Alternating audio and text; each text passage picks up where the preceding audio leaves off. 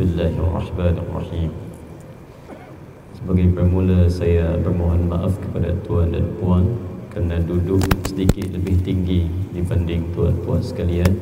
Tidak mengurangi kemuliaan tuan puan di hadapan Allah Subhanahu Wa Taala Hanya sekedar untuk bisa nampak saja bagi jemaah sekalian. Bismillahirrahmanirrahim. Assalamualaikum warahmatullahi wabarakatuh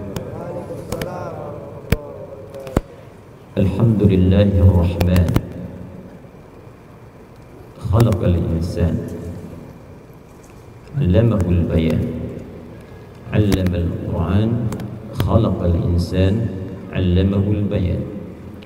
ثم الصلاة والسلام على رسول الله الذي كان خلقه القرآن. أرسله ربنا رحمة للعالمين. بأداء الرسالة والبيان. اللهم صل وسلم وبارك على هذا النبي الكريم الرسول الأمين سيدنا محمد وعلى آله وصحبه وأمته إلى يوم الدين. أما بعد فيا عباد الله أوصي نفسي وإياكم بتقوى الله فقد فاز المتقون فلا تموتن إلا وأنتم مسلمون. فقال تعالى مذكرا بذلك يا أيها الذين آمنوا اتقوا الله حق تقاته ولا تموتن إلا وأنتم مسلمون Hadirin sekalian, tuan puan yang insya-Allah dirahmati oleh Allah Subhanahu wa taala. Kita alhamdulillah masih diperkenankan oleh Allah untuk beribadah dan telah menunaikan solat maghrib berjamaah. Semoga solat kita diterima oleh Allah Subhanahu wa taala penting kita berdoa seperti Rasulullah sallallahu alaihi wasallam mencontohkan setiap usai solat sebagaimana tersebut dalam hadis riwayat Ibnu Majah nomor hadis 925 seusai solat Nabi senantiasa berdoa dengan singkat dan padat Allahumma inni as'aluka ilman nafi'a wa rizqan tayyiba wa amalan mutaqabbala. Ya Allah mohon anugerahkan kepada hamba ilmu yang bermanfaat rezeki yang baik juga mohon terima amalan hamba ini.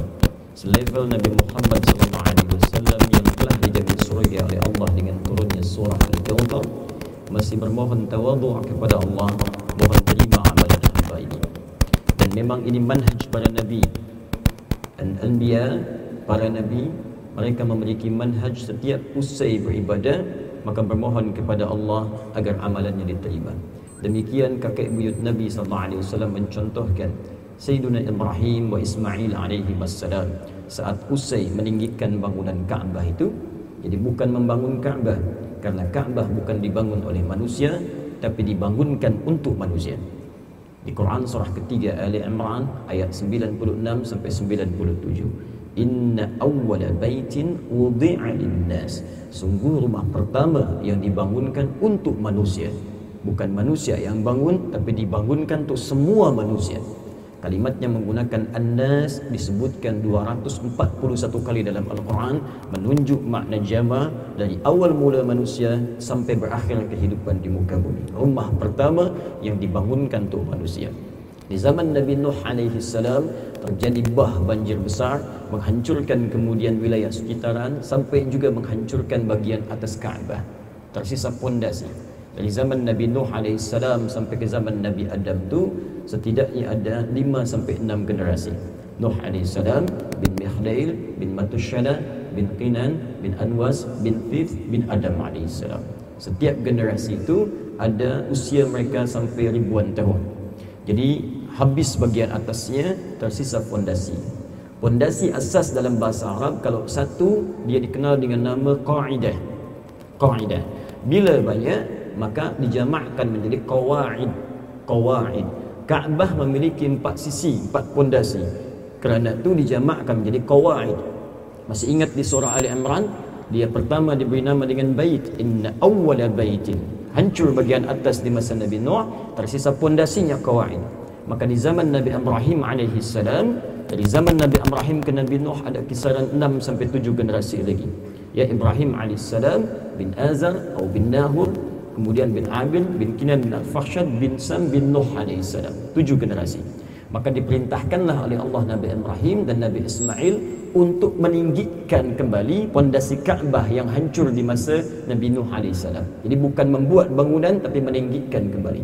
Meninggikan dalam bahasa Arab disebut dengan rafa'a yarfa' yang ditinggikan Kaabah baik pondasinya qawaid maka diabadikan dalam Al-Quran surah kedua Al-Baqarah ayat 127 sebelah kiri paling atas di mushafnya wa idh yarfa'u ibrahimul qawa'id minal bait dan ingatlah pelajarilah ketika Ibrahim AS dan Nabi Ismail AS diperintahkan oleh Allah untuk meninggikan kembali qawa'id pondasi Kaabah minal bait dari Kaabah yang hancur di masa Nabi Nuh itu Kenapa Ismail diakhirkan? Padahal Allah bisa mengatakan begini, wa idh yarfa'u Ibrahim wa Ismailul qawaid.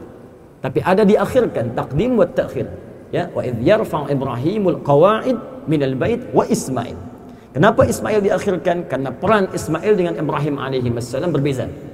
Ibrahim yang diperintahkan. Tapi ketika Ibrahim sedang bekerja, datanglah anaknya Ismail itu ingin membantu bapaknya. Dia membawa batu berkata, "Ya abati, bolehkah saya bantu untuk mengerjakan ini?" Batu dalam bahasa Arab disebut dengan hajar namanya. Hajar aswad batu hitam. Kalau dia susun-susun nak seperti benteng itu, diberi nama dengan hijar namanya. Kalau jadi atap-atap atau ruangan disebut hujrah. Jamaknya al-hujrat. Kerana itu wilayah sekitaran yang dibuat dibantukan oleh Sayyidina Ismail sekarang disebut dengan Hijr Ismail. Ya, makam tempat pertama tapak kaki Ibrahim AS meninggikan disebut makam namanya. Itulah tapak pertama beliau meninggikan bangunan Kaabah. Tapi apa yang saya nak sampaikan sekarang adalah usai meninggikan bangunan Kaabah tu keduanya berdoa di samping Kaabah. Apa doa pertamanya? Rabbana taqabbal minna innaka antas samiul alim. Ya Allah, mohon terima amalan kami ini. Sungguh engkau yang maha mendengar, maha mengetahui kadar kami dalam mengerjakan amalan ini. Jadi manhaj para nabi sampai ke Nabi Muhammad SAW itu senantiasa bermohon berdoa kepada Allah semoga setiap amal kecil apapun, sedikit apapun itu diterima oleh Allah Subhanahu wa taala. Karena itu Allah punya sifat diberi nama dengan Asy-Syakur, Asy-Syakur yang maha mensyukuri, menerima walaupun hanya sedikit saja. Dan jarak Nabi Ibrahim ke Nabi Muhammad itu ada 30 generasi. Setiap generasi bisa ribuan tahun. Dan manhaj ini masih tersambung dari Nabi Ibrahim sampai Nabi Muhammad sallallahu alaihi wasallam. Bin Abdullah bin Abdul Muttalib bin Hashim bin Abdul Manaf bin Qusay bin Murrah bin Kilab bin Ka'ab bin Ghalib bin Fihir bin Malik bin Nadar bin Kinana bin Khuzaimah bin Mudrikah bin Ilyas bin Nizar bin Mudar bin Ma'ad bin Adnan bin Addi bin Adri bin Muqawwam bin Nahur bin Tarikh bin Ya'rub bin Yasjub bin Nabit bin Ismail alaihi salam bin Ibrahim alaihi salam kerana itu kita selaku umat Nabi Muhammad SAW mestilah mengikuti manhaj Nabi ini karena Allah firmankan siapa yang mencintai Allah mesti mengikuti tuntunan Nabi. Demikian disebutkan di Quran surah ketiga Ali Imran ayat 31. Sebelah kiri paling atas di mushafnya. Qul in kuntum tuhibbuna Allah fattabi'uni yuhibbukumullahu wa yaghfir lakum dhunubakum. Katakan Muhammad kepada umatmu semua jika mereka memang serius mencintai Allah maka buktikan cinta itu dengan mengikuti tuntunan-tuntunan Rasulullah sallallahu alaihi wasallam. Semoga solat kita diterima oleh Allah Subhanahu wa taala dan seluruh zikir serta amalan-amalan kita sampai maghrib ini insya-Allah.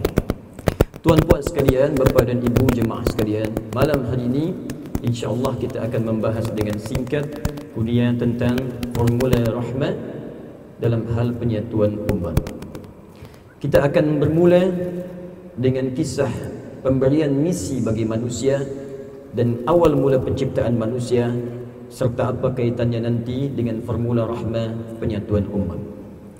Kita akan bermula dengan Quran surah kedua Al-Baqarah ayat 30. Saya sangat senang mengambil dari Al-Quran dan Sunnah supaya kita ada argumentasi, ada dalil dalam membahas sehingga kita yakin dengan mengamalkannya dan bisa memiliki argumen saat disoal oleh orang lain. Quran surah kedua ayat 30. وإذ قال ربك للملائكة إني جاعل في الأرض خليفة قالوا أتجعل فيها من يفسد فيها ويسفك الدماء ونحن نسبح بحمدك ونقدس لك قال إني أعلم ما لا تعلمون Perhatikan dengan baik ayatnya. Wa idh qala rabbuka lil malaika ya Muhammad sallallahu alaihi wasallam idh ingatlah bukan sekadar ingat. Idh itu dalam ilmu nahwu bisa ingat, pahami, dalami makna. Kalimatnya singkat namun padat. Seakan Allah ingin bercakap pada kita, eh, pahami ya, pelajari dengan baik, kemudian dalami, ingat baik-baik. Bukankah saat mengingat kita kemudian mencoba menggali lagi apa yang telah lampau? Dihadirkan kemudian di masa kini. Ketika Rabbu berfirman kepada malaikat inni ja'ilu fil ardi khalifah aku akan menetapkan seorang khalifah di bumi. Memberikan kemudian misi pada makhluk tertentu misi adalah menjadi khalifah di bumi. Bukan di langit tapi di bumi apa kemudian yang terjadi setelah itu? Saya tidak akan bahas dulu mak makna khalifah. Saya akan langsung masuk kepada intinya supaya terkait erat dengan bahasan kita. Kemudian malaikat bersoal. Qala ataj'alu fiha? May yufsidu fiha wa yasfiku dima? Ya Allah kenapa engkau berikan misi khalifah itu kepada makhluk yang mungkin nanti dia akan merusak? Bahkan bisa menumpahkan darah. Dia bisa berselisih paham bahkan dia bisa kemudian bersengketa. Bahkan dia bisa menumpahkan darah. Ada yang membunuh ada yang kemudian berkelahi ada yang macam-macam merusak dan menumpahkan darah. Saya nak tanya terjenak. Saya nak tanya sejenak saja. Apakah itu terjadi sekarang? Eh, ada yang di muka bumi ini saling membunuh menumpahkan darah? Ada. Ada yang merusak? Ada. Bahkan kotak infak pun di masjid dirusak. Ya. Ada yang merusak dalam kehidupan tanaman dirusak, haiwan dirusak, kantor dirusak, di rumah pun merusak. Setiap tempat ada yang merusak. Wa nahnu nusabbihu bihamdika wa nuqaddisu lak. Qala inni a'lamu ma la ta'lamun. Kenapa yang dipilih itu bukan kami saja? Sedangkan kebiasaan kami tak pernah merusak. Kami bertasbih, kami memuji Engkau ya Allah, kami mentaktiskan Engkau. Apa jawab Allah saat itu? Eh malaikat, inni a'lamu ma la ta'lamun. Aku lebih tahu tentang hikmah penunjukan manusia menjadi khalifah sedangkan kalian tidak mengetahui hikmah di balik itu. Pertanyaan pertama, mengapa malaikat bertanya kepada Allah dan seakan mengetahui bahawa manusia itu bisa merusak dan menumpahkan darah? Ada yang berkata ada manusia sebelum Adam diciptakan dan sudah hidup di bumi. Ada yang berkata ada makhluk sebelum Adam yang juga merusak. Karena itu malaikat khawatir kalau ditunjuk bukan malaikat nanti merusak lagi di kemudian hari. Tapi ada di antara para ulama yang memberikan paparan yang sangat indah. Kenapa malaikat bertanya kepada Allah, "Ya Allah, kenapa kau jadikan khalifah di bumi yang mampu merusak dan menumpahkan darah?" Kata para pakar tafsir yang lain, perhatikan indah sekali. Karena malaikat mengetahui ketika Allah menciptakan makhluk khalifah ini makhluk ini diberi nama bashar oleh Allah. Bashar. Buka Quran surah ke-15 ayat ke-28 kalimat mulanya sama dengan Al-Baqarah ayat ke-30 Al-Baqarah ayat 30 wa idh qala rabbuka lil malaika Quran surah 15 Al-Hijr ayat ke-28 wa idh qala rabbuka lil malaika perhatikan kalimatnya wa idh qala rabbuka lil malaikati inni khaliqum bashara. Jadi sebelum diberikan misi ini sebagai khalifah Allah maklumkan dulu pada malaikat. Dan ketika Rabbu berfirman pada malaikat saya akan mencipta makhluk baru bukan malaikat bukan jin. Jadi jin sudah ada sebelum manusia. Dalilnya Quran surah 15 ayat ke-27 wal janna khalaqnahu min qablu min naris samum jin kami ciptakan sebelum manusia dari bahan bakar api yang membakar. Ya, api yang menyala-nyala. Jadi jin sudah ada sebelum manusia. Jin ada malaikat ada. Allah ciptakan makhluk baru. Diberi namalah makhluk itu dengan nama bashar. Inni khalikum bashara. Nanti mesti berhati-hati dalam kuliah yang lain mungkin nanti kita bahas tentang ma'rifatul insan. Dalam Al-Quran manusia itu punya lima nama. Lima nama Diterjemah sering diartikan dengan makna yang sama manusia. Awas hati-hati. Kalau sama maknanya, kenapa kemudian lafaznya bisa berbeda? Dalam kaidah itu kalau berbeda, berbeza lafaz, pasti maknanya tidak sama. Ada penekanan yang berbeza satu dengan yang lainnya. Ada bashar satu disebutkan 35 kali dalam Al-Qur'an. Yang kedua ada ins, seringkali disandingkan dengan jin, disebutkan 18 kali pasangan dalam Al-Qur'an wa ma khalaqtul jinna wal ins. Ya ma'syaral jinni wal ins. Ada ketiga disebut dengan insan. 65 kali disebutkan dalam Al-Quran. Bahkan ada surah ke-76 Namanya surah Al-Insan. Hal ata ala al-insan Yang keempat ada An-Nas Disebutkan sebanyak 241 kali dalam Al-Quran. Surah paling favorit Surah ke-114 Qul a'udhu bi rabbin nas. Kelima ada Bani Adam. Disebutkan tujuh kali dalam Al-Quran Misal soal surah 7 ayat 31. Ya bani Adam khudhu zinatakum 'inda kulli masjid. Dan masya-Allah begitu tepatnya diksi Al-Quran, bahasa Al-Quran tidak pernah Allah memilih kata kecuali sesuai dengan konteksnya. Ketika mula mencipta manusia, Allah tidak menyebutkan insan, tidak pula ins, bukan annas dan tidak pula bani Adam. Allah firmankan, "Wa idh qala rabbuka lil malaikati inni khaliqum bashara bashara." Apa itu bashar? Bashar tu secara singkat makhluk yang punya nafsu. Makhluk yang punya nafsu. Jadi malaikat tu saat dicipta, malaikat tak punya nafsu. Ni malaikat dicipta dengan bekal baik saja, namanya takwa. Jadi ada takwa, ada nafsu. Malaikat ni dicipta oleh Allah hanya dengan jiwa takwa saja. Kerana tu malaikat tak ada yang bermaksiat. Tak ada malaikat yang berbuat salah. Quran surah ke-66 ayat yang ke-6 paling kiri sebelah atas di mushaf. La ya'sunallaha ma amarahum wa yaf'aluna ma yu'marun. Tidak akan pernah ada malaikat yang bermaksiat kepada Allah. Begitu dia ditugaskan, maka seketika akan ditunaikan.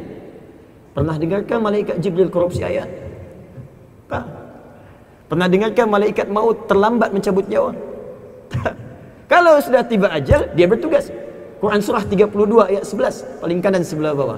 Qul yatawaffakum malakul maut alladhi wukila bikum. Katakan Muhammad pada setiap manusia akan datang malaikat maut, malakul maut mewafatkan mereka bila tiba masanya. Kapan masanya tiba? Ajal. Quran surah ke-7 ayat 34. Walikulli ummatin ajal fa idza jaa ajaluhum la yastakhiruna sa'atan wa la yastaqdimun. Setiap umat tu ada ajalnya. Bila tiba ajalnya, maka datang malakul maut mencabut nyawanya. Tidak bisa maju, tak bisa pula mundur. Jangan pernah ada orang terlintas ingin bunuh diri. Tak ada kerjaan tu. Kalau sudah tiba masanya wafat, ya wafat. Mau minum racun misalnya satu kontainer, belum tiba ajalnya, ya tak akan wafat dia. Ya. Sudah tugas malakul maut. Tidak tertukar. Per, tidak pernah ada misal malaikat malakul maut mengatakan, Jibril, aku tak mau lihat orang ni, kau, kau saja yang cabut. Jibril turunkan wahyu, malakul maut cabut nyawa. Semua sempurna dan tidak ada yang bermaksiat. Ini penting saya sampaikan kerana nanti di kitab lain, di kepercayaan lain ada yang menyebutkan nanti malaikat bermaksiat kepada Allah. Jibril berkongsi dengan iblis ingin melawan Tuhan. Nanti dalam kajian akidah itu ada dibahas di kitab-kitab lain. Tak, malaikat tak bermaksiat kerana jiwanya itu takwa. Lawan dari takwa itu nafsu. Ada satu makhluk yang dicipta oleh Allah dengan nafsu sahaja. Tak punya dia takwa. Itulah haiwan. Haiwan dicipta oleh Allah dengan nafsu saja dia tak punya takwa. Kerana tu jangan mencela hewan kalau dia berbuat salah. Karena memang hewan tak punya insting takwa. Coba lihatlah kuda bisa jalan-jalan di Putrajaya tanpa busana. Dia bangga ketawa-ketawa. Ya jangan dicela. Kenapa? Karena hewan tak punya takwa. Besok nanti insya-Allah bulan depan kita ada Idul Adha diikatlah kemudian kambing ini depan masjid misal. Ada dua kambing betina dengan jantan. Masya Allah datang waktu solat hayya ala solat. Kalau syahwat pun tiba dia takkan peduli dengan azan. Karena haiwan nafsu sahaja. Nah kalau kemudian disatukan nafsu dengan takwa ini menyatu menjadi satu itulah yang disebut dengan bashar bashar di bashar gabungan antara sifat takwa milik malaikat dan sifat nafsu milik haiwan. Kerana tu kalau manusia tinggi takwanya, dia bisa melampaui malaikat. Tapi kalau dia tinggi nafsunya, dia bisa rendah dibandingkan dengan haiwan. Ketika menyatu takwa dengan nafsu ini, maka malaikat khawatir, Ya Allah, nafsu itu akan cenderung membawa dia pada keburukan. Itu yang disebutkan di Quran surah ke-12 Yusuf ayat ke-53. Paling kini sebelah atas di mushaf wa ma ubarni'u nafsi inna nafsa la ammaratum bisu kita tak bisa menilai diri kita ni suci. Fala tuzakku anfusakum. Jangan berkata saya orang suci tak. Karena ada nafsu. Dan nafsu cenderung mengarahkan kepada keburukan. la ammaratum bisu Nah, kerana tu, ikhwan sekalian, tuan dan puan, uh, boleh saya senap berdiri ya, supaya nampak saya ingin tuliskan sedikit. Kerana di manusia itu ada nafsu, sedangkan nafsu ini mengarahkan kepada su, sesuatu yang buruk. Kerana nafsu perannya mengarahkan pada sesuatu yang buruk, malaikat membaca, melihat. Khawatir kerana manusia ini punya nafsu dalam dirinya, khawatir potensi nafsu ini muncul saat dia bertugas menjadi khalifah, sehingga nanti dengan itu berbuat banyak keburukan di muka. Buruk, buruk, buruk. Jadi pebisnis, nafsunya tinggi, buruk. Jadi pelajar, nafsu tinggi, buruk. Jadi pejabat, nafsu tinggi, buruk. Itu yang menjadikan kekhawatiran dari malaikat. Itulah sebabnya nafsu inilah kemudian disebutkan oleh Allah Subhanahu wa taala dalam Al-Quran tak ya malaika aku lebih tahu dari apa yang kau khawatirkan aku akan kirimkan satu sifat yang dengan sifat itu akan menjaga nafsunya itulah yang disebut dengan takwa namanya. Kerana itu dalam Al-Quran takwa seringkali dipasangkan dengan nafsu. Ini ada nafsu ini ada takwa buka Quran surah ke-91 ayat 7 sampai dengan ayat ke-10 wa nafsin wa ma sawaha fa alhamaha fujuraha wa taqwaha. Fujur tu nama lain dari nafsu. Kalau nafsu itu jiwanya fujur itu rambatannya. Jadi kalau dari nafsu ini ada sifat buruk merambat kemudian kepada fisik maka rambatannya disebut dengan fujur namanya. Misal nak beri contoh dari nafsu ini merambat ke mata. Mata menjadi melotot misalnya seperti orang marah. Itu rambatannya ke mata disebut fujur namanya. Sampai di mata melotot itu su namanya. Nafsu merambat ke tangan. Tangan ni maaf rambatannya disebut fujur. Begitu memukul misalnya ah, itu su namanya maka nama lain dari nafsu itu disebut dengan fujur. Lawannya disebut dengan takwa nafsu dengan takwa sama disebutkan dalam Al-Quran jumlahnya sebanyak 115 kali. Nafsu 115 kali. Kemudian takwa pun disebutkan sebanyak 115 kali. Masih ingat tadi? Yang punya jiwa takwa siapa? Malaika. Malaika disebutkan sebanyak 88 kali dalam Al-Quran lawan dari malaika itu syaitan. Syaitan disebutkan sebanyak 88 kali dalam Al-Quran. Persis sama. Jadi syaitan mengarahkan kepada nafsu supaya bangkit jiwa buruknya. Malaikat kemudian mengilhamkan kepada takwa supaya naik nilai baiknya. Ini penting saya buka sebagai mukaddimah supaya kita paham dulu akan asas yang kita bahas sebelum kita berbicara dengan persatuan ummah. Ikhwas sekalian ini puncak yang paling asas bahawa Allah sudah firmankan kepada kita sejak mula diciptakan dalam diri kita ada takwa dan ada nafsu jika kita ingin yang baik-baik maka tingkatkan takwanya jika kita kemudian unggul nafsunya, maka celakalah manusia karena dia akan didominasi oleh nilai-nilai keburukannya. Nah, pangkal persatuan, pangkal persatuan itu terletak pada jiwa takwa. Jika takwa tidak muncul didominasi oleh nafsu, maka itulah awal mula yang menjadikan manusia bercerai-berai. Lawan dari persatuan adalah perpecahan.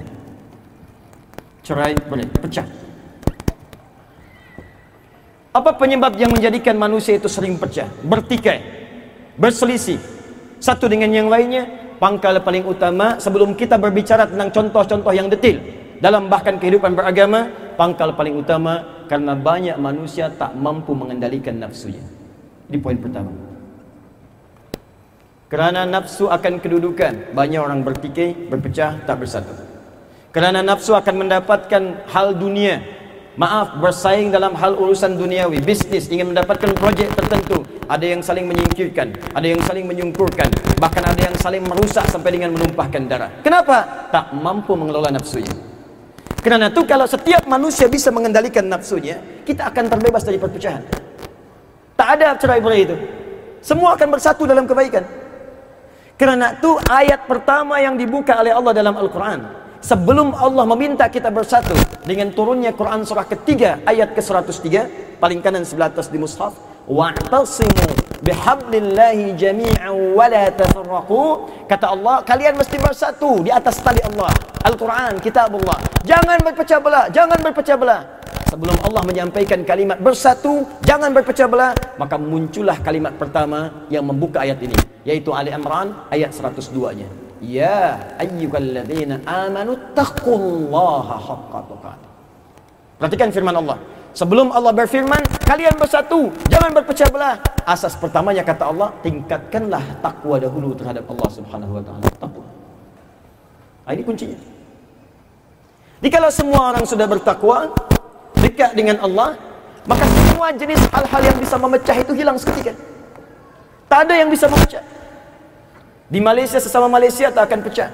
Indonesia dengan Malaysia tak akan pecah. Umat Islam semuka bumi tak akan pecah. Sepanjang dia bisa meningkatkan takwa dan bisa mengendalikan nafsunya, maka asas perpecahan itu akan hilang dan persatuan itu mudah kemudian untuk dihadirkan dalam kehidupan. Maka ini bagian pertama yang harus dicamkan jika kita ingin berbicara formula rahmah untuk bisa menghadirkan penyatuan ummah, maka hal pertama yang harus dibincangkan adalah bagaimana cara kita bisa meningkatkan takwa terhadap Allah Subhanahu wa taala. Ini poin yang pertama. Satu, tingkatkan takwa formula pertama. Maka dengan itu Allah akan satukan di antara ummah khususnya umat Islam sampai kapanpun dia berada. Baik mari kita lihat contoh detil ini. Seorang yang meningkatkan takwa itu disebut takin namanya satu orang saja. Quran surah ke-19 Maryam. Dari ayat yang ke-11 sampai 15 Allah menyebut sifat Nabi Yahya alaihissalam. Ya Yahya khudhil kitaba biquwwa wa atainahu al-hukma sabiyya. Ya. Kemudian dan seterusnya wa hanana min ladunna wa kana taqiyya. Orang yang bertakwa satu orang disebut dengan taqi. Bila banyak maka berubah namanya menjadi muttaqin. Orang-orang bertakwa namanya muttaqin. Jadi bila kita ingin melihat siapa orang takwa itu, bagaimana meningkatkan takwa, maka cari kalimat taqi atau muttaqin dalam Al-Quran. Maka anda akan temukan formula meningkatkan takwa. Cari kalimat muttaqin, di situ kita akan temukan bagaimana cara meningkatkan takwa. Saya kembalikan ke awal. Kita ingin menekan nafsu supaya tidak tercerai-berai. Kita bisa bersatu.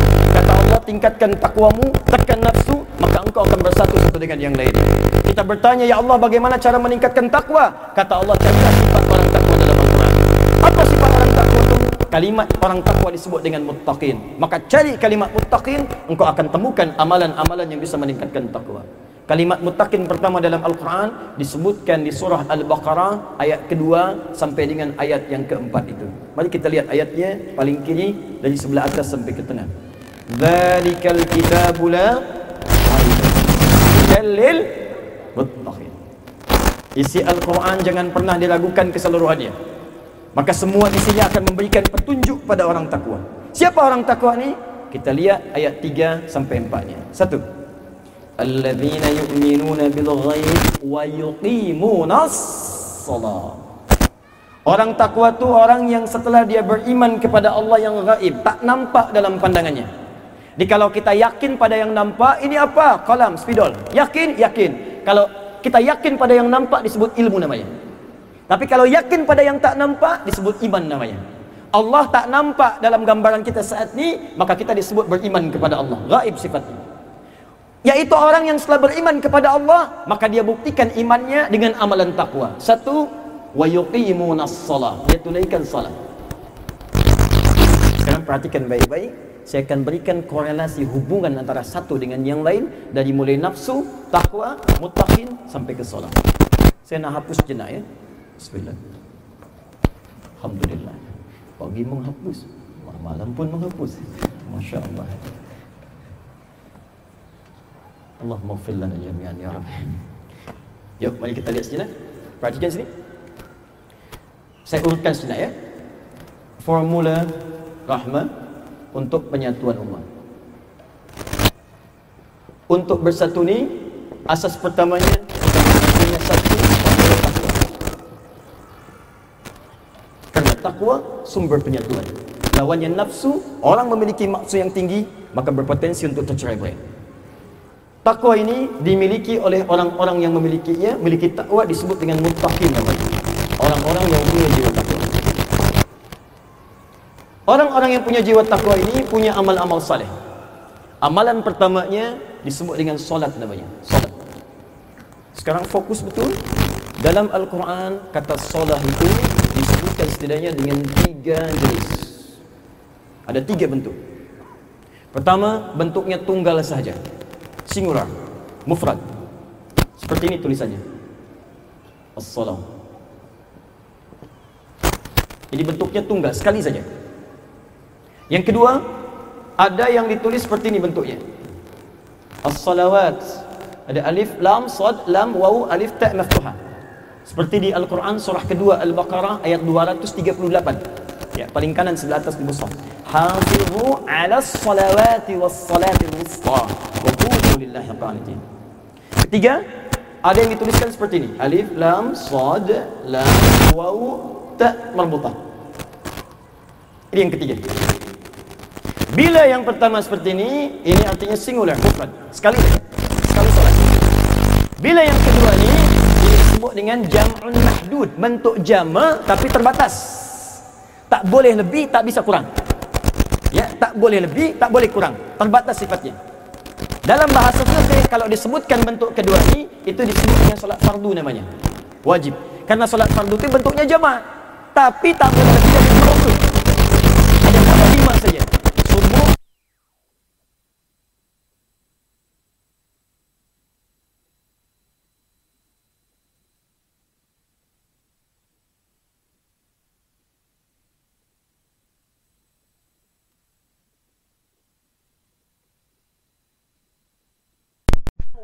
tak merbuta maka ini disebut dengan jam'un ghairu mahdud. Jama' tanpa batas.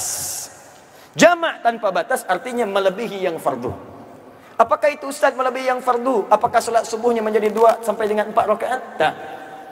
Maksudnya ditambah dengan yang sunnah tambah dengan nafilah tambah dengan tahajud di malam harinya tambah rawatib 12 rakaatnya tambah duhanya tambah syuruknya ini bentuk yang ketiga tapi terlepas dari tiga bentuk ini, sifat orang takwa itu kata Allah, pertama, dia menunaikan solat. Dan pertanyaannya, apakah fungsi solat itu ketika kita tunaikan? Kembalikan ke Quran surah ke-29 ayat ke-45. Yuk kita lihat kaitannya dengan apa. Quran surah 29 Al-Ankabut ayat ke-45. Perhatikan kalimatnya. Utsnu ma uhiya ilaika minal kitab wa aqimis salat.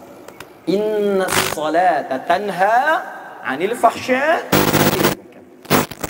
Perhatikan baik-baik Kata Allah Eh sebelum kau salat Baca dulu Faham dulu. Ingat utslu tu dari kata tilawah.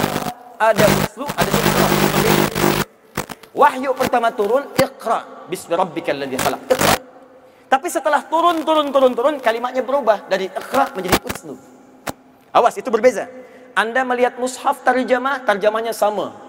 Baca. Bacalah, bacalah. Kalau sama, kenapa lafaznya berbeza? Iqra dari qiraah, sekedar baca sahaja. Tapi kalau utsbu dari tilawah, baca, fahami, lalu amalkan apa yang telah dipahami itu. Di Al-Quran itu jelas ketika meminta kita menunaikan solat, kata Allah, sebelum kau solat, baca dulu bacaan solat. Pahami dulu. Seketika engkau bertakbir kau ucapkan Allahu Akbar, pahami apa itu Allahu Akbar.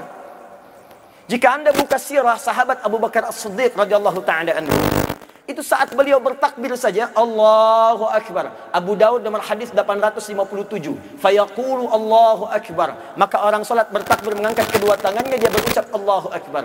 Abu Bakar As-Siddiq saking pahamnya dengan bacaan Allahu Akbar bergetar tangannya. Bergetar. Ditanya oleh sahabat setelahnya, kenapa engkau tadi gemetar saat takbir? Kata Abu Bakar As-Siddiq, laqad khiftu khasyid. Aku takut sangat ketika lisanku berucap Allahu Akbar, Allah yang maha besar, aku membawa kebesaran dalam diriku. Takut merasa lebih besar dibanding yang lain. Merasa lebih soleh dibanding yang lain. Merasa lebih khusyuk dibanding yang lain. Merasa lebih hebat dibanding yang lain. Takut kalimat Allahu Akbar yang dipahami bisa menggetarkan tangan dan jiwa. Ini cobalah kita koreksi Cina ya. Cina saja. Dari ayat ini banyak bercakap para ulama, mohon maaf ya, banyak orang menunaikan solat bahkan tak paham, tak mengerti apa yang dibaca dan dilakukan dalam solatnya. Tuan puan jujur pada diri sendiri. Berapa ribu rakaat sudah menunaikan sampai detik rukuk dan sujud? Berapa persenkah dari semua solat itu yang kita pahami? Jangan-jangan selama ini rukuk tak paham. Sujud tak mengerti yang diungkapkan. Bagaimana kita bisa khusyuk dalam solat? Kerana itu orang yang mengerti bacaan solat, paham dia dengan berakan solat, paham dia dengan apa yang dibacakan dilakukan dalam solatnya, maka itu akan mencegah dua sumber keburukan yang muncul dari nafsu. Kalau bukan fahsya, itu mungkar. Jika orang solatnya benar, kata Allah, dia akan terbebas dari fahsya dan mungkar. Fahsya mungkar itulah fungsinya nafsu. Adik, kembali ke nafsu. Nafsu. Fungsi nafsu bila bukan fahsya, maka mengajak pada mungkar. Fahsya hal terkait dengan syahwat faraj. Maaf ya, pornografi, porno aksi, LGBT dan semacamnya. Mungkar, segala yang diingkari oleh hati. Maaf, maaf, berdusta, berselisih, gosip, sampai dengan kemudian terpecah belah, sampai kemudian juga maaf sekali, ada yang membunuh, merampok, kemudian seterusnya, itu mungkar namanya. Di semua jenis kejahatan ini cuma dua bentuknya. Kalau bukan fahsyat, mungkar. Dari mana sumbernya? Nafsu. Nah orang solat itu kalau benar solatnya maka kata Allah dia akan dibebaskan dicegah dari perbuatan nafsu dan nafsu. Artinya nafsunya bisa dia tekan. Perhatikan, perhatikan bagaimana runtutannya. Kita naikkan takwa, nafsunya kita tekan. Orang takwa punya amalan. Namanya muttaqin, amalan pertamanya solat. Kenapa kita solat? Untuk bisa kemudian mencegah nafsu dari perbuatan fahsyat dan mungkar. Jadi kalau fahsyat mungkarnya itu selesai, maka sudahlah. Tak usah kita bahas banyak-banyak tentang persatuan. Dengan sendirinya akan bersatu. Sila tuan puan cek. Bukankah amalan pertama yang diajarkan oleh Nabi kepada para sahabat itu solat? Sebelum hijrah ke Al-Madinah Al-Munawwarah. Puasa belum diajarkan. Zakat belum ada. Haji, umrah belum. Amalan pertama solat. Bagaimana dengan solat itu bisa merubah orang-orang dengan sifat jahiliyah? Maaf, pencela sudah ada zaman jahiliyah. Jadi bila ada pencela sekarang, dia terlambat. Sudah banyak zaman jahiliyah. Bila ada penipu sekarang, dia terlambat. Maaf, pencopet, pembunuh, pezina, pemabuk banyak zaman jahiliyah. Macam Abu Jahal, Abu Lahab dan Abu-Abu yang lain. Yang jelek-jelek. Sudah banyak. Jadi kalau ada yang datang sekarang, dia terlambat. Kuno dia. Klasik tu. Bilanglah kalau ada orang yang menipu. Terlambat. Sudah ada Abu Jahal dulu. 15 abad yang lain. Jika ada yang riak yang sombong, sampaikan dia. Kau terlambat. Sudah ada 15 abad yang lalu. Kau telat. Sudah ada. Tapi anda bayangkan Junjun Junada. Seorang pembegal. Seorang pencuri. Seorang bugat. Satu kampung bugat semua. Pembegal semua. Diajarkan sholat. Kemudian beriman kepada Allah. Diajarkan sholat. Pulanglah ke kampungnya. Dakwah di kampung sekampung jadi muslim semua. Bahkan Jundub bin Junada ini meriwayatkan hadis Saking bagusnya hadisnya ditempatkan oleh Al-Imam An-Nawawi dalam kitabnya Al-Arba'in nomor hadis ke-18. An Muadz bin Jabal wa Jundub bin Junada radhiyallahu taala anhuma. Asal kotanya Jundub namanya Ghifar, maka dikenal dengan Abu Dzar Al-Ghifari. Kenapa diperkenalkan Al-Ghifari? Untuk menunjukkan saya berasal dari Ghifar.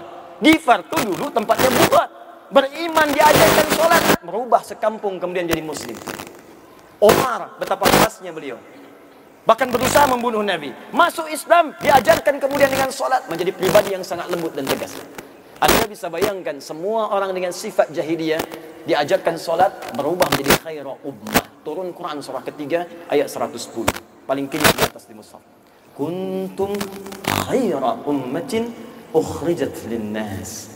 Kalian umat terbaik yang pernah dilahirkan untuk kalangan manusia. Ini amalan yang pertama. Jadi kalau sekarang kita jangan bercakap yang tinggi-tinggi dulu. Ayo kita bersatu ummah, bersatu ummah. Masjidnya kosong. Oh, subuh cuma dua sah. Menginginkan persatuan tapi solatnya tak ada. Jamaah kosong. Huh? Hanya Jumat saja. Hanya raya saja datang ke masjid. Kita jangan bicara yang tinggi-tinggi dulu. Kita bicara yang dasar-dasar dulu. Pokok-pokok dulu. Kerana itu kalau kita ingin bicara tentang penyatuan ummah, maka hal pertama yang harus dilakukan adalah bangkitkan takwa. Mulai dengan amalan-amalan yang baik dasarnya. Solat perbaiki, pahami, dari takbir sampai dengan salamnya. Maka otomatis setelah itu mau diarahkan kemanapun pada yang baik-baik itu. Bahkan ketika semua sahabat hijrah yang baik-baik ke kota Yathrib, jadi Al-Madinah Al-Munawwarah, sangat mudah sekali dipersaudarakan. Sangat mudah dipersaudarakan. Dan dengan itu penyatuan bisa dilahirkan. Ini syarat yang pertama. Takwa, amalannya salat. Dua, saya agak cepat. Sebelum masuk kepada yang kedua, saya akan turunkan manfaat-manfaat takwa yang bisa sangat berpengaruh selain pada penyatuan ummah tapi kualitas kebaikan pada ummah. Kerana maaf ya, maaf bersatu tapi kualitasnya tak baik untuk apa? Pencuri bersatu jadi berbahaya. Koruptor bersatu, wah jadi ancaman. Awas, orang zalim bersatu.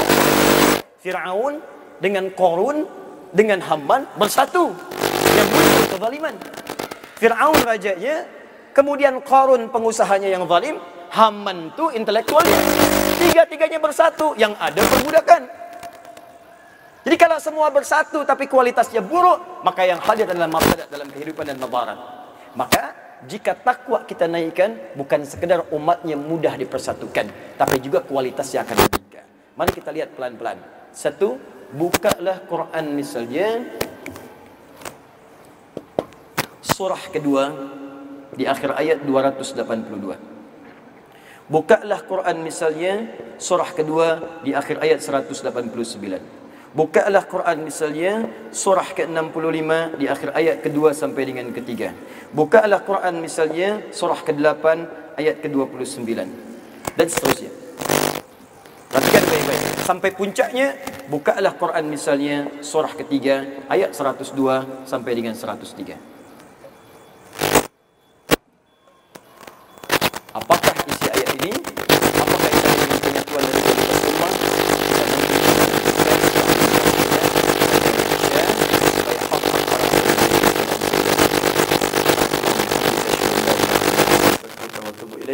Assalamualaikum warahmatullahi wabarakatuh. Kita berhenti sejenak.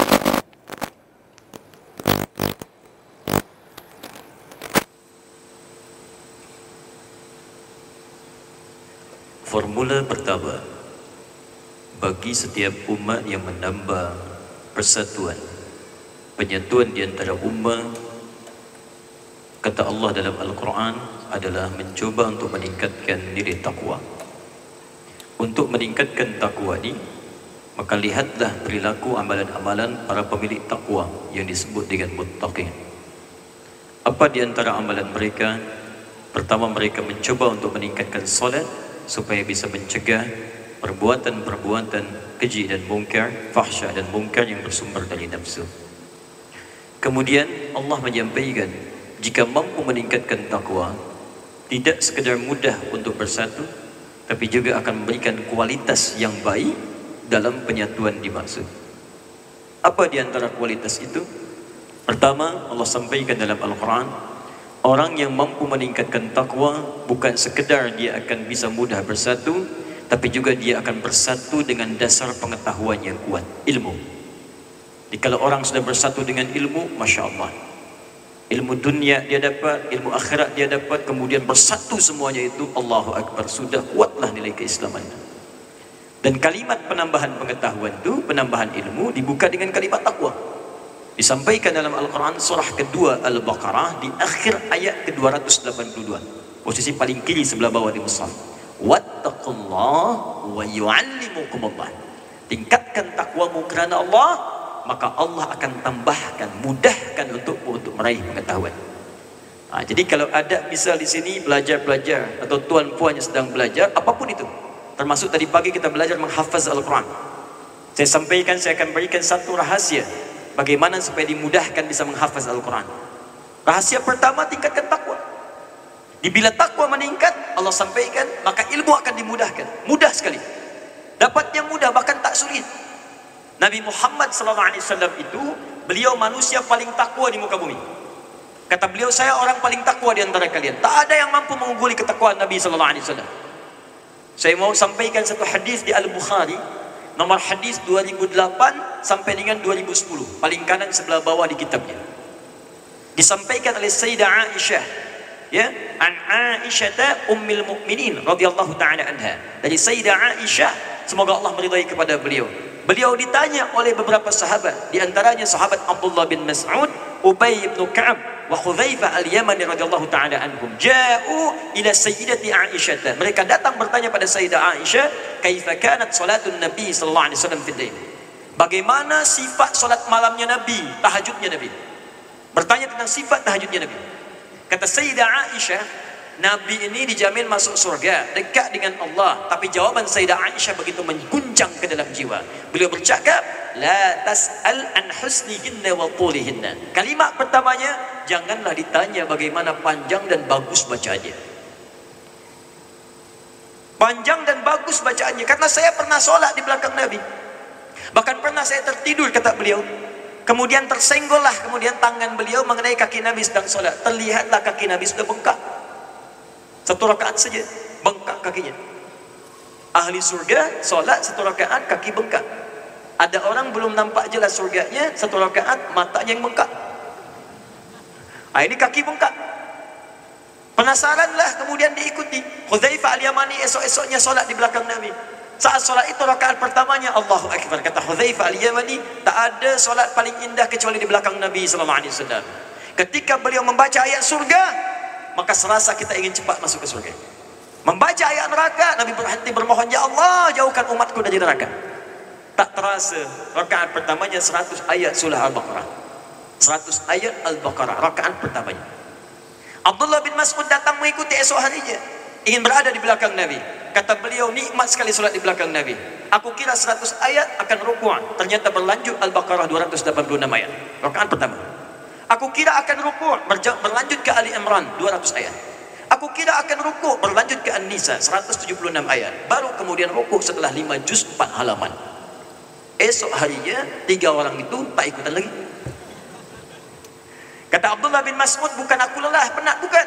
Tapi aku sering kali menduga apakah di sini akan beliau rukuk. Apakah di ayat ini akan rukuk? Aku khawatir tak khusyuk pada diriku. Lalu aku memutuskan berpisah dengan Nabi dalam solat malamnya. Bayangkan dalam manusia takwa ini hadir kemudian peningkatan amalan malamnya bisa menunaikan solat sunnah sampai bengkak kakinya padahal hanya sunnah hukumnya walaupun sebagian ulama mengatakan bagi Nabi itu wajib hukumnya tapi bisa bengkak kakinya kerana itu Nabi Isa alaihi salam menyebut beliau dengan nama Ahmad satu-satunya rasul yang menyebut beliau dengan nama Ahmad diabadikan dalam Al-Quran itu Nabi Isa salam ada dalam Quran surah ke-61 ayat yang ke-6 paling kiri sebelah atas Musa wa mubasysyiran bi rasulin ya'ti min ba'di ismuhu Ahmad. Jadi nabi itu disebut dua nama dalam Al-Qur'an. Ada Muhammad disebutkan empat kali. Quran surah ketiga ayat 144, Quran surah ke-33 kemudian ayat ke-40, Quran surah ke-47 dengan namanya ayat yang kedua dan Quran surah ke-48 ayat ke-29. Empat kali disebutkan dengan nama Muhammad. Sekali disebutkan dengan nama Ahmad. Kalau disebutkan dengan nama Muhammad itu sirah mubalaghah superlatif dari kata Mahmud. Artinya yang punya sifat baik secara sosial. Sosial. Dengan manusia baik. Dengan haiwan baik. Dengan tumbuhan kata Nabi jangan injak tumbuhan. Jangan cabut tumbuhan sebarangan walaupun dalam suasana perang. Dengan haiwan tajamkan tu pisaunya. Jangan berikan rasa sakit pada haiwan saat disembeli dengan haiwan saja perhatian luar biasa jika ada hubungan dengan Allah secara vertikal secara vertikal hubungan dengan Allah baik dia di satu jenis maka disebut dengan hamid namanya. Kalau kebaikannya banyak rajin tahajud rajin puasa pula rajin baca Al-Quran maka berubah jadi sirah mubalaghah Ahmad namanya. Nabi Isa itu Yesus Al-Masih beliau punya kemiripan dengan Nabi Muhammad sallallahu alaihi wasallam dalam sifat sosial punya ajaran kasih kerana itu orang pada masa itu menduga ini Nabi yang terakhir karena di kitab diramalkan ada Nabi terakhir punya sifat kasih Kata Nabi Isa, bukan saya Nabi yang terakhir. Akan datang lepas saya, Nabi yang sangat hebat. Walaupun dijamin surga, tapi ibadahnya tak mampu disaingi oleh Nabi-Nabi sebelumnya. Dialah Ahmad. Kerana itu disebutkan dengan sifat Ahmad, bukan Muhammad. Muhammad. Punya sifat takwa luar biasa. Nah sifat takwa inilah yang menjadikan Allah cepat memberikan pengetahuan kepada Nabi SAW.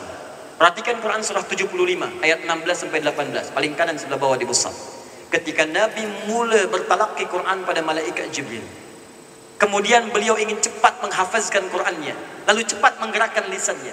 Ah, ini kebiasaan menghafaz Quran, bila ingin cepat hafaz, dia cepat menggerakkan lisannya. Alif lam mim dzalikal kitabul la raiba dzalikal kitab. Cepat sekali. Maka apa yang terjadi? turunlah ayat. La tuhrimnik bihi lisanaka li ta'jala inna alaina jam'ahu wa qur'ana. Fa idza qara'nahu fattabi' qur'ana.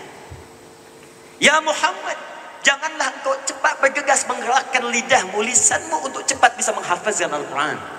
Engkau tu manusia takwa. Engkau dekat denganku. Jangan terlampau lelah penat kau untuk menghafazkan Quran. Biarkan kami yang tanamkan Quran dalam jiwamu. Tugasmu ikuti saja bacaan malaikat ni, ikuti. Jadi sekali baca, hafaz. Karena Allah tanamkan kemudahan dalam jiwanya. Kenapa ditanamkan kemudahan? Karena nilai takwanya luar biasa. Berlakulah makna ayat ini. Wattaqullah wa yu'allimukumullah.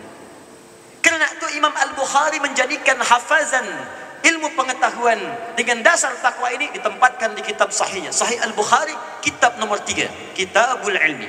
Kitab Badul Wahyi Kitabul Iman Kitabul Ilmi. Apa syarat pertama untuk mendapatkan peningkatan pengetahuan? Takwa Kerana itu orang-orang dahulu para sahabat tabi'in ulama-ulama salih amalan pertama yang mereka kerjakan sebelum mereka hendak belajar mendapat pengetahuan maka mereka mencoba meningkatkan takwa kepada Allah. Sila dicek Ibn Sina Al-Kindi Al-Farabi Al-Ghazali Al-Khawarizmi semua bermula dari memperbaiki solatnya dahulu. Solat. Masih ingat hadis Nabi? Jika seorang anak tumbuh kemudian usia tujuh tahun, maka ajarkan mula pertama solat. Sepuluh tahun dia masih sulit untuk solat, berikan pelajaran yang membuat dia mengerti. Solat. Kenapa mesti solat? Bukan sekadar baik, supaya dia cepat mendapatkan pengetahuannya.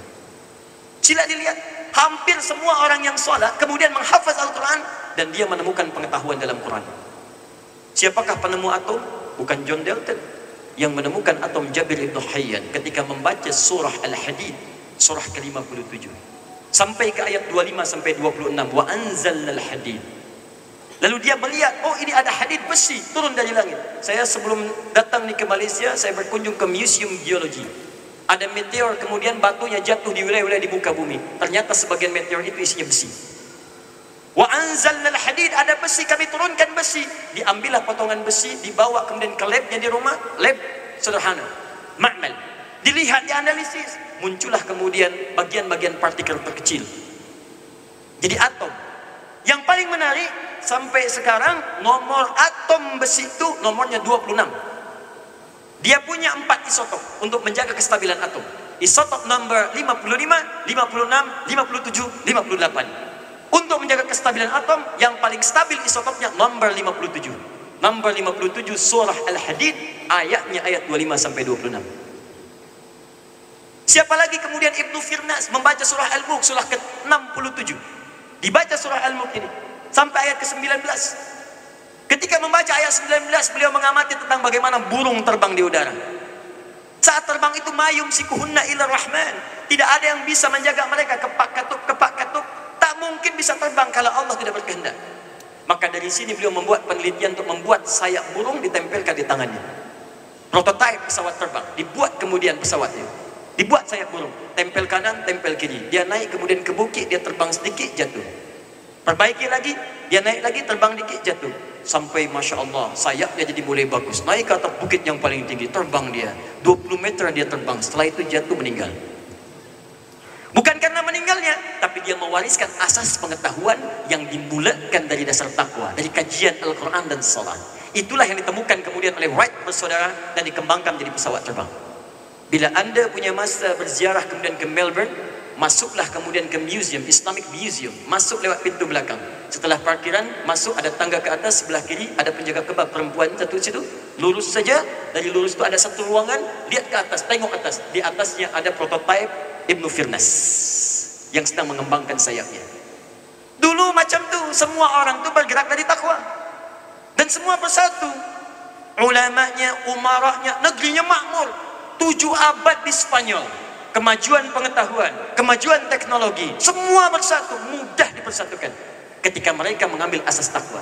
Al-Quran ditinggalkan, takwa diturunkan, hancur lebur pada masa itu. Selesai. Sampai terjadi perjanjian Tordesillas tahun 1494. Selesai. Tapi apa hubungan dengan kita saat ini? Pengetahuan itu begitu penting karena banyak orang sekarang itu berpecah belah, tercerai-berai karena kosong dari dasar ilmu. Saya kembalikan kepada solat. Betapa banyak orang sekarang tak punya ilmu, banyak berselisih dalam ibadah. Maaf, hanya karena soalan pasal kunut dan tidak kunut, sampai orang kemudian tak mau solat. Padahal yang kunut tu ada ilmunya, yang tak kunut ada ilmunya. Yang salah tu yang tak solat subuh. Gara-gara persoalan Bismillahirrahmanirrahim, satu jahar, yang satu sir, yang satu tak dibaca, jadi terpecah belah. Gara-gara persoalan ingin dari i'tidal sampai dengan kesujud, apakah telapak tangan dulu ataukah lutut dahulu? Jadi kemudian terpecah belah. Padahal dua-duanya itu ada dalam hadisnya. Saya pernah dapat di soalan ada kes di Indonesia. Dua orang suami istri tak tegur sapa semalaman. Gegara persoalan turun dari i'tidal ke sujud. Ini suami ini telat kerana macet. Jakarta ni Masya Allah macet luar biasa. Ya, beza dengan Putrajaya ni. Seakan lenggang saja. Jakarta macet. Ya, penduduk Jakarta itu unik. Kalau ditanya berapa jumlah penduduk Jakarta, dia tanya balik, malam atau siang? Siang dia bisa 20 juta, kalau malam bisa 10 juta. Ya? Nah, terlambat dia pulang ke rumah kerana macet, izdiham. Sampai rumah tu dia solat. Istri sudah solat. Melihat suaminya solat, begitu kemudian dia i'tidal, sami Allahu liman hamidah, dia hendak sujud, turunlah dengan lututnya terlebih dahulu. Dengan lutut. Begitu selesai kemudian solat, lalu datanglah istrinya tanpa mukaddimah. Tanpa mukaddimah. Papa salah. Salah. Sedangkan sifat suami dalam Al-Quran disebutkan rijal. Quran surah keempat ayat 34. Paling kiri sebelah atas dewasa. Ar-rijalu qawwamuna 'ala nisa. Pemimpin bagi istri-istrinya. Pengayum bagi istrinya. Apa ciri utama pemimpin tu? Huh? Ah, ciri utama pemimpin tu tak mau dipimpin. Itu ciri utama. Dia hanya menerima masukan, tak menerima saran. Ya, itu ciri pemimpin. Kerana itu kalau istri ingin masuk kepada suami, maka masuklah lewat pertanyaan. Masuk lewat sesuatu yang baik-baik. Karena kalau menggurui pertama langsung, dia akan defense. Tak. Maka dia masuk langsung tanpa mukadimah. Apa-apa salah nih salatnya? Salah. Kenapa salah, Mak? Seharusnya kalau mau sujud, jangan lutut dulu, telapak tangan dulu. Dia defense. Mama yang tak baca hadisnya. Padahal dua-duanya tak baca. Kerana esok keduanya datang Jumpa dengan kami. Dia jemput saya bertemu Kisahkanlah soalan itu. Saya tertawa saya itu Kenapa tertawa Ustaz? Saya cakap pada keduanya Tahukah keduanya Makcik-makcik Dua tu ada di kitab yang sama. Yang pakai lutut Itu di Abu Daud Nomor hadis 838 Periwayatnya namanya Wa'il bin Hujur Sahabat mulia Sebelah kanan paling bawah di kitabnya Yang pakai telapak tangan Itu nomor hadis 840 sampai 841 sebelah kiri paling atas yang meriwayatkannya sahabat Abu Hurairah radhiyallahu taala anhu. Jadi dua-duanya tu ada di dalam kitab hadis yang sama, cuma beda number saja. Beda number, satu kitab yang sama. Kenapa ada kemudian lutut dan telapak tangan? Satu kali Nabi bercakap pada Wa'il, "Idza sajadta fala tasjud kama yabrukul ibil, falyadha rukbatayka qabla yadayk." Jika kau hendak sujud, janganlah sujud seperti duduknya unta. Kalimatnya menggunakan ibil. Ingat dalam Quran tu banyak nama unta. Ada ibil, ada jamal, ada naqah. Naqatallahi wa subyaha fakadzabuhu fa'aqaru. Ha. Ada jamal hatta yalijal jamal min samil khayat. Ya.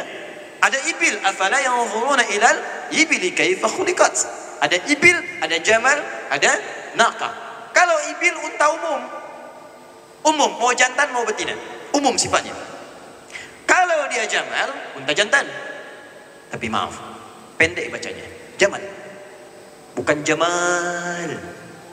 Kalau Jamal artinya ganteng. Tampan dia ganteng. Beautiful. Ya handsome. Jamal.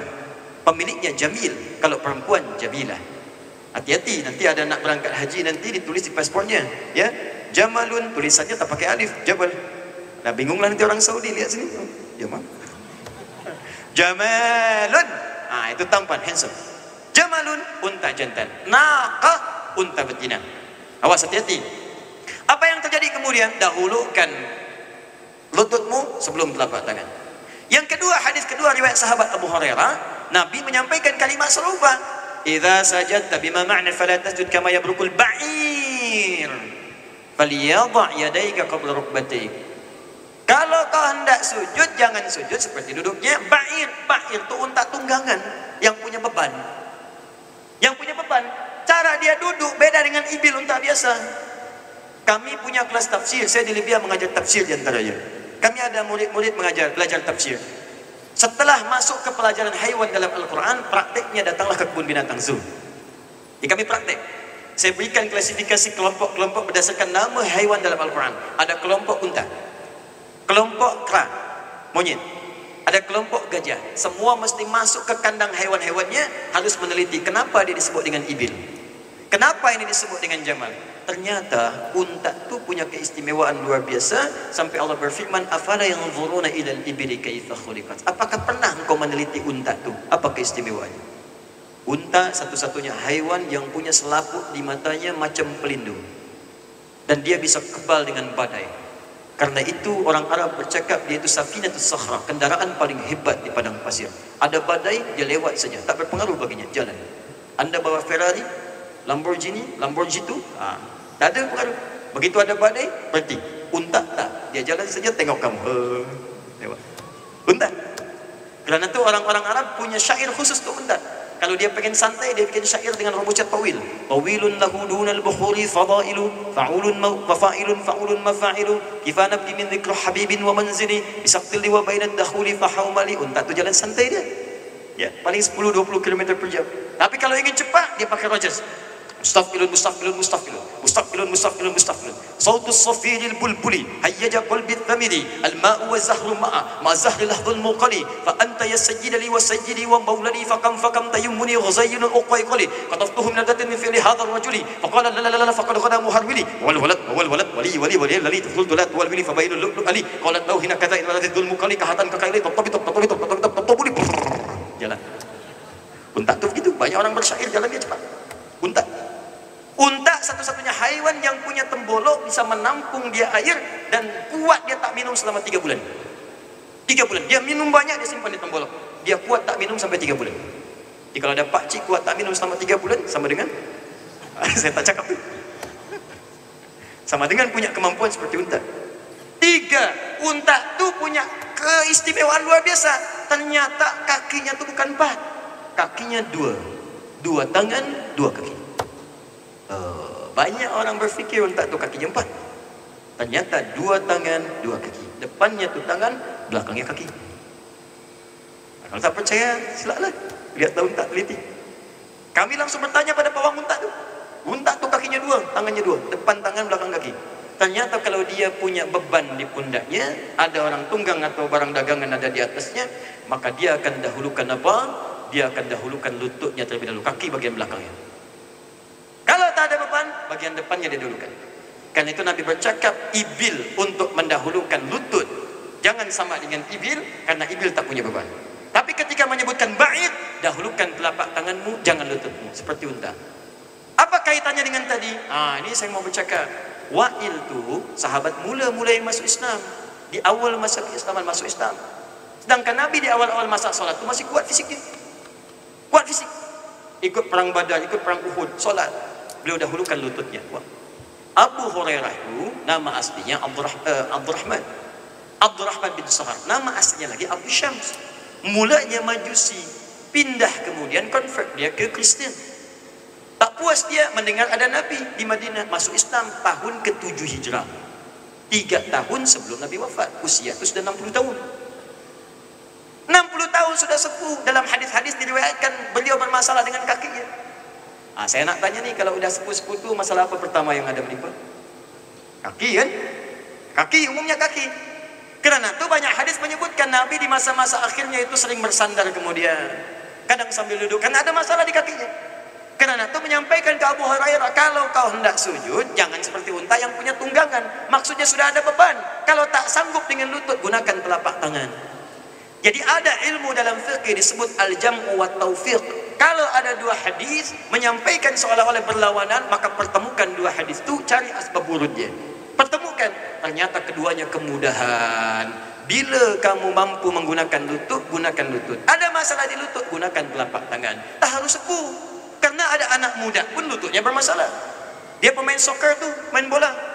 Lalu kena tackle dia jatuh lah Muhammad Salah di tackle misalnya jatuh. Ya? saya hafaz lah itu saya tahu Frank Lampard pindah ke Chelsea pun saya tahu. Neymar mau balik ke Barcelona saya tahu. Ya? Saya, saya hafaz insyaAllah. Apakah nonton? Tak. Itu apa? Buang-buang waktu. Tapi saya hafaz.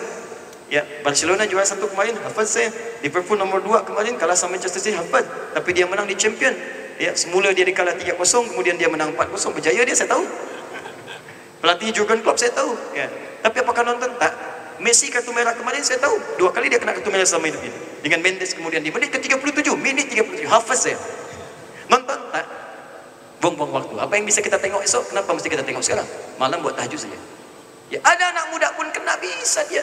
Kalau dia kena cedera, dia gunakan telapak tangannya. Jadi tak semua orang menggunakan telapak tangan di sujud, dia mesti orang tua. Allahu Akbar. Sami Allahu liman hamidah. Turun dia Allahu Akbar pakai telapak tangan, dia masih muda tengok. Orang tua ni. Bukanlah itu seperti itu. Dibila kau mampu dengan lutut, sila.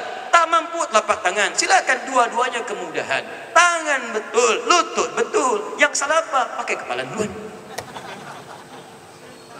Jadi baliklah ke sini. Jika orang tu punya sifat takwa yang baik, dia akan belajar. Senang dia belajar. Datang ke majlis ilmu, dia belajar, belajar, belajar, belajar. Di semua asas dari amal solehnya, solatkah itu, puasakah itu, hajikah itu, semua dia dasar dengan dasar pengetahuan. Kerana itu jangankan bersatu, kualitas persatuannya itu luar biasa. Tengok orang yang pergi haji saat ini. Berapa persen di antara mereka yang paham, mengerti dan punya ilmu dalam ibadah haji? Berapa banyak orang tawaf cuma sekedar berputar-putar saja? Lebaik Allahumma lebaik, lebaik Allahumma. Tapi tak faham apa yang dikerjakan. Banyak seperti itu. Bahkan berdoa pun tak faham apa yang dibacakan. Padahal doa atau waktu yang sudah cuma dua. Yang lainnya bebas. Yang pakai bahasa Arab cuma dua. Pertama dari Hajar Aswad. Sampai dengan ke makam Ibrahim. Subhanallah, Alhamdulillah, wa la ilaha illallah. Kedua dari rukun Yamani sampai ke Hajar Aswad. Itu pun kita hafaz. Rabbana atina fid dunya hasanah. Fil akhirati hasanah. Wa qina azabannar. Antara makam Ibrahim sampai dengan ke rukun Yamani bebas boleh kita berdoa dengan bahasa apapun. Melayu ke, Indonesia ke, bahasa Inggris ke, sila. Jepun boleh, sila. Boleh bebas berdoa. Nanti ada rahasia. Kapan mungkin lain waktu ada masa kuliah, saya akan terangkan rahasianya. Itu ada rahasia di surah Maryam, surah 19, ayat 49 sampai dengan ayat 50. Siapa yang bisa bisa mengikuti Ibrahim dalam hal tawaf itu, Allah jamin akan jawab semua doa yang dia mohonkan pada saat itu. Kerana itu kita ucapkan sampai maqam Ibrahim. Subhanallah, Alhamdulillah, wa la ilaha illallah, Allahu Akbar. Ada rahasianya. Siapa bisa mengerjakan seperti Nabi Ibrahim, maka Allah akan kurniakan seperti Allah jawab doanya Nabi Ibrahim. Wa wahabna lahu ishaq. Begitu memohon, Allah sampaikan kamu akan punya anak namanya Ishak. Ishak tu anaknya Sayyidah Sarah. Sarah tu divonis secara medis tak mungkin punya keturunan karena menufus dan mandul. Begitu mengamalkan kalimat subhanallah, alhamdulillah, wala ilaha illallah, Allahu akbar, maka dianugerahkan wahab dan Ishak. Kerana itu boleh kita baca pakai doa kita. Bebas kita bisa baca dengan bahasa kita boleh. Anda yang punya persoalan misalnya di pekerjaan mohon ya Allah mudahkan berikan rezeki yang halal. Punya masalah di rumah tangga ya Allah lepaskan dari persoalan boleh minta. Masya Allah. Saya pernah bertugas tu di Mekah tahun 2010. Ada orang minta, hebat. Pakai bahasa dia bagus. Tapi tak harus caranya serupa. Dia datang minta, dia orang Indonesia. Dia cakap, Ya Allah, hamba datang ke sini sampai ke Mekah. Hamba ingin minta jodoh, Ya. Hamba belum menikah. Sampai datang ke depan Kaabah ni. Tiba kemudian ada perempuan ni kisah nyata. Datang perempuan, tinggi besar, putih, hidung mancung. Dia tunjuk pula, seperti ini, Ya Allah. Dia beri contoh tu. Tapi dia pulang dari haji itu menikah dia walaupun bukan dengan yang tadi. Ada satu orang lagi dia dekat ke apa namanya? Uh, mustajab dia tempat mustajab di situ antara Hajar Aswad dengan pintu Kaabah multazam. Sampai dekat-dekat dia berjuang. Ya Allah, engkau tahu hamba banyak hutangnya ya Allah. Hamba ke sini pun berhutang. Kalau tak percaya, ini catatannya ya Allah. Dia tempel begini. Nyata orang itu benar walaupun caranya mungkin menggelikan tu kita. Bisa dia buat kita tawa atau senyum. Tapi dia benar, dia memohon apa yang dia butuhkan. Banyak orang bawa buku catatan doa dan doa itu bukan kebutuhan dia. Kenapa tak minta apa yang Tuhan butuhkan? Kenapa tak mohon apa yang Tuhan butuhkan? Mintalah kepada Allah. Ada sa'i nanti, ada wukuf di Arab, semua ada maknanya. Bagaimana kita berbincang dengan sesuatu yang tinggi untuk penyatuan yang dasar pun kita tak faham. Jadi walaupun bersatu tak ada kualitas. Kerana itu banyak umat Islam bersatu-bersatu pecah lagi. Sedikit Palestin, Palestin kemudian dizalimi. Oh jalan semua bersatu ke depan cuma di jalan saja. Setelah itu pecah lagi. Ya fahamlah Zionis sudah paling esok lusa, esok lusa pecah lagi. Biarkan saja hanya tonton saja besok lusa pecah lagi. Kenapa? Karena tak ada dasar ilmu, tak ada kualitas. Ini poin pertama. Ini yang kita butuhkan sekarang. Ayo belajar, belajar, belajar yang tinggi. Bangun bangsa. Bangun kerajaan. Bangun negara dia. Kemudian bersatu. Ayo bangkit semua. Bangkit, bangkit. Ekonomi mesti hebat. Belajar, belajar, belajar. Ya, kita bersinergi dulu. Tahun-tahun lepas orang Malaysia banyak belajar ke Indonesia. Sekarang Indonesia belajar ke Malaysia. Tak apa, kita bersatu bersinergi. Hadirkan kemudian kekuatan di ekonominya, di politiknya, di macam-macam maju kita. Ya. Kenapa sulit kita bersatukan? Karena dasar ini, dasar ini. dasar takwanya. Belum senafas kita satu dengan yang lain. Kalau sudah senafas, Masya Allah, indah sekali. Indah. Nah, ini bagian pertama. Ilmu pengetahuan juga terkait dengan dasar-dasar fikir. Berapa menit lagi ni saya diperiksa pada? Masih ada masa ya? Sampai eh, sila kalau mau sampai subuh. Saya, saya sebentar lagi pulang. Ini mau sampai subuh di sini sila ya. Saya jam 10 mungkin pulang ya. Ah ini, kalau sudah bersatu, maka yang selanjutnya, ah takwa kunci kebahagiaan. Kunci kebahagiaan. Wattaqullaha la'allakum tuflihun. Quran surah kedua di akhir ayat 189. Tingkatkan takwamu kepada Allah supaya engkau bahagia. Saya agak cepat sedikit, cepat sedikit saja. Jadi sumber kebahagiaan takwa. Dan yang dahsyat, ah, ini poin terakhir yang mau saya sampaikan. Bersatu itu bukan berarti tak punya soalan. Pasti ada masalah. Jadi bukan berarti setelah bersatu tak ada persoalan. Tak. Selalu ada. Di rumah suami istri bersatu punya masalah. Awas, di kantor semua bersatu ada soalan. Bertetangga bersatu tetap ada soalan. Sekalipun berkumpul tetap ada masalah. Yang dahsyat jika jiwa takwa itu kita miliki dimanapun kita berada, maka semua soalan itu akan Allah mudahkan dalam kehidupan dimanapun dia berada.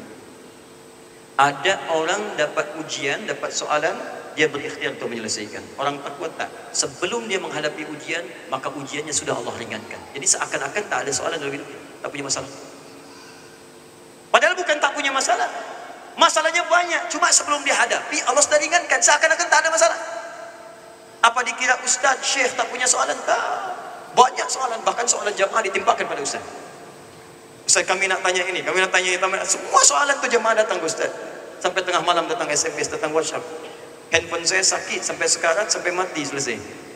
Karena soalan-soalan tu ribuan datang tiap hari. Sampai sekarang sudah selesai.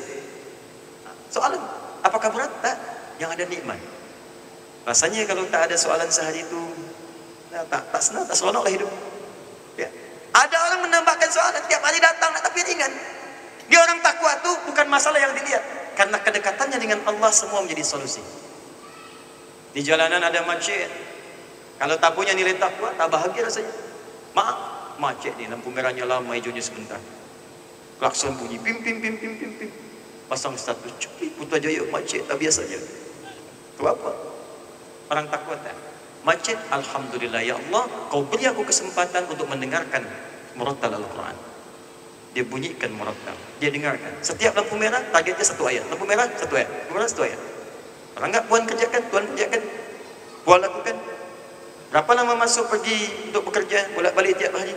Kenapa tak buat manhaj untuk mendengarkan hafazan Quran setiap lampu merah satu ayat, satu ayat, satu ayat? Pensiun selesai bekerja, jadi penghafaz Quran. Nikmat semuanya tu.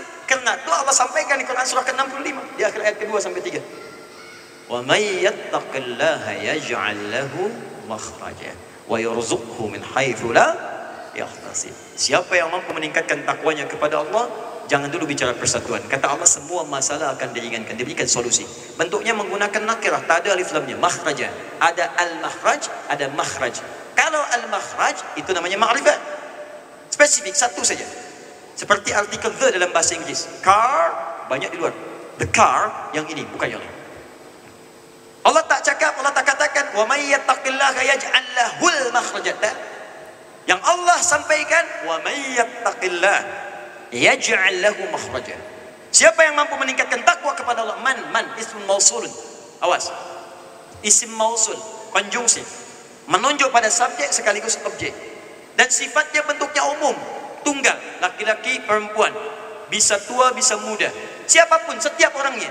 Dikata Allah, "Hei, siapapun kau, aku tak peduli. Mau kau laki-laki, perempuan kah, tua kah, muda kah, kau bisa tingkatkan takwa, maka aku akan berikan solusi, solution dari semua problem kehidupan kau alami."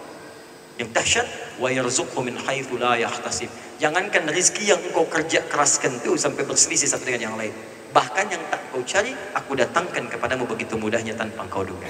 Takwa. Dia bicara takwa ni panjang bisa lewat subuh besok. Takwa. Kalau kita ingin bersatu maka asasnya takwa. Tapi kualitas kata Al-Quran itu lebih penting. Dan yang terakhir yang hebat ni Quran surah ke-8 ayat 29 Ya ayyuhalladzina amanu taqullaha Ya ya ayyuhalladzina amanu in tattaqullaha yaj'al lakum furqana wa yukaffir 'ankum sayyi'atikum.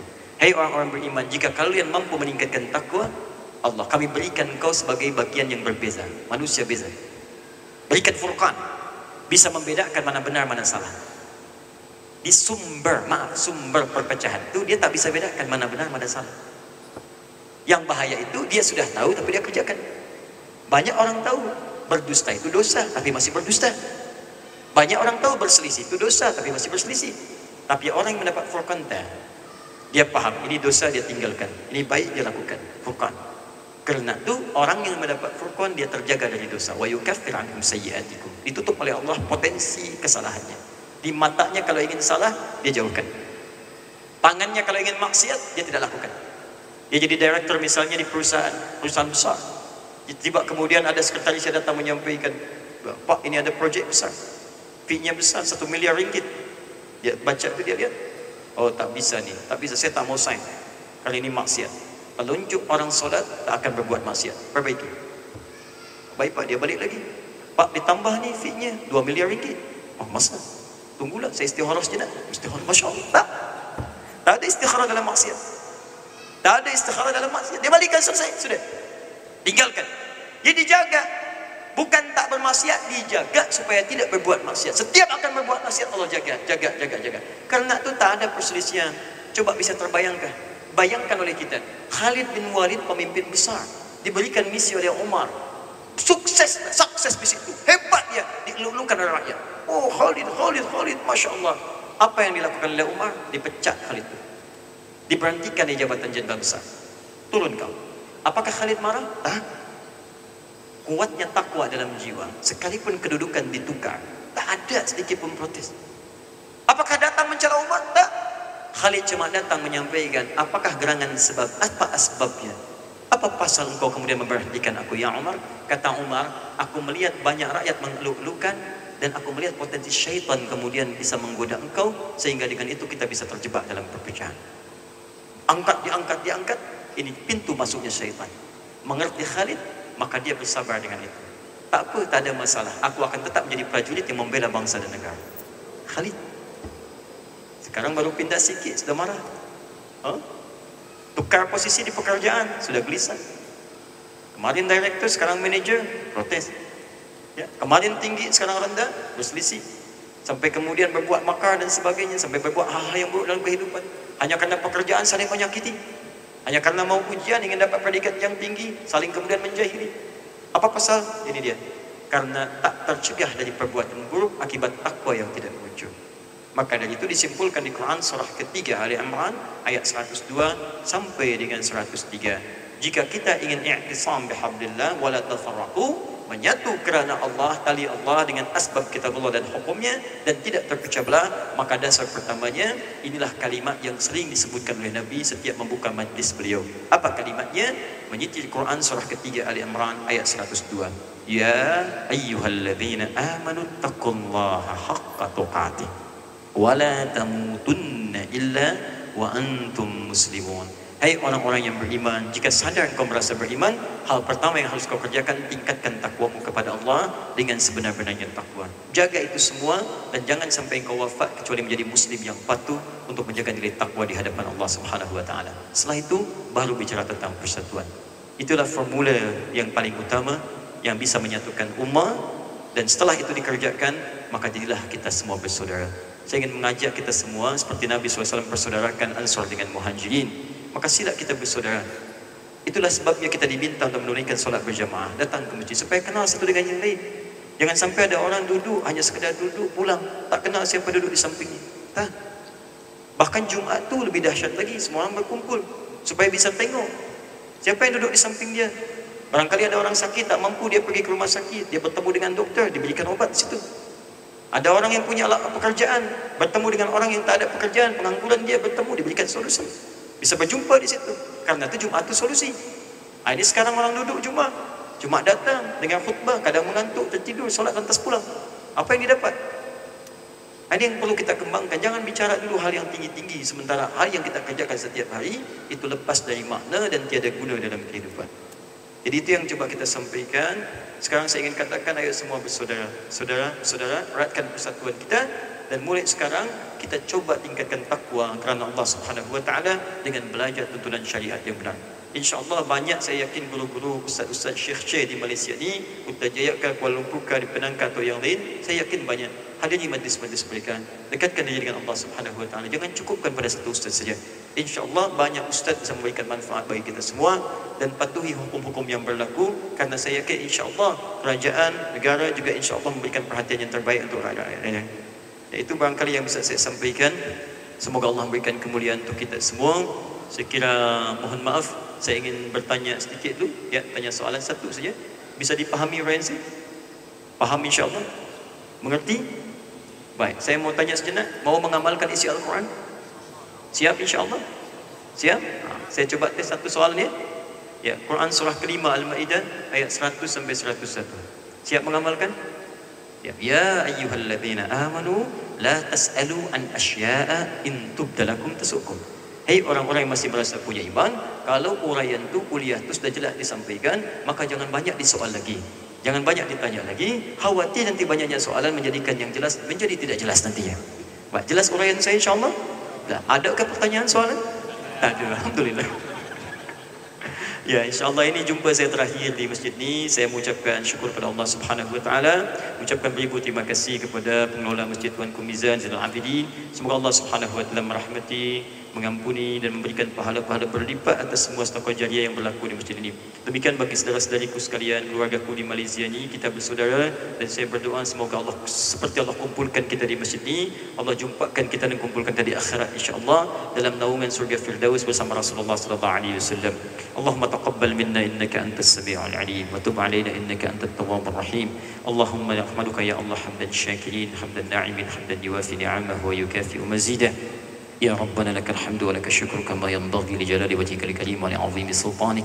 اللهم صل وسلم وبارك على حبيبك الكريم رسولك الأمين سيدنا محمد وعلى آله وصحبه وأمته إلى يوم الدين. ربنا لا تدع لنا في مقامنا هذا وفي كل مقام ذنبا إلا غفرته ولا هما إلا فرجته ولا دينا إلا قضيته ولا مريضا إلا شفيته ولا حاجة من حوائج الدنيا والآخرة فيها لك رضا وفيها لنا الصلاح إلا قضيتها يا أرحم الراحمين. اللهم يا الغافر الغفار الغفور الرحيم. اغفر لنا ذنوبنا يا أرحم الراحمين. واجعلنا من أهل القرآن. واجعل القرآن صحيبا لنا في الدنيا وشفيعا لنا في الآخرة يا رب العالمين. اللهم زين حياتنا بزينة القرآن. ونور قلوبنا بنور القرآن. اللهم توفنا يا الله مسلمين كأهل القرآن. اللهم وفقنا مسلمين كأهل القرآن بحسن الخاتمة بقول لا إله إلا الله محمد رسول الله وإجابتك يا أيتها النفس المطمئنة ارجعي إلى ربك راضية مرضية فادخلي في عبادي وادخلي جنتي.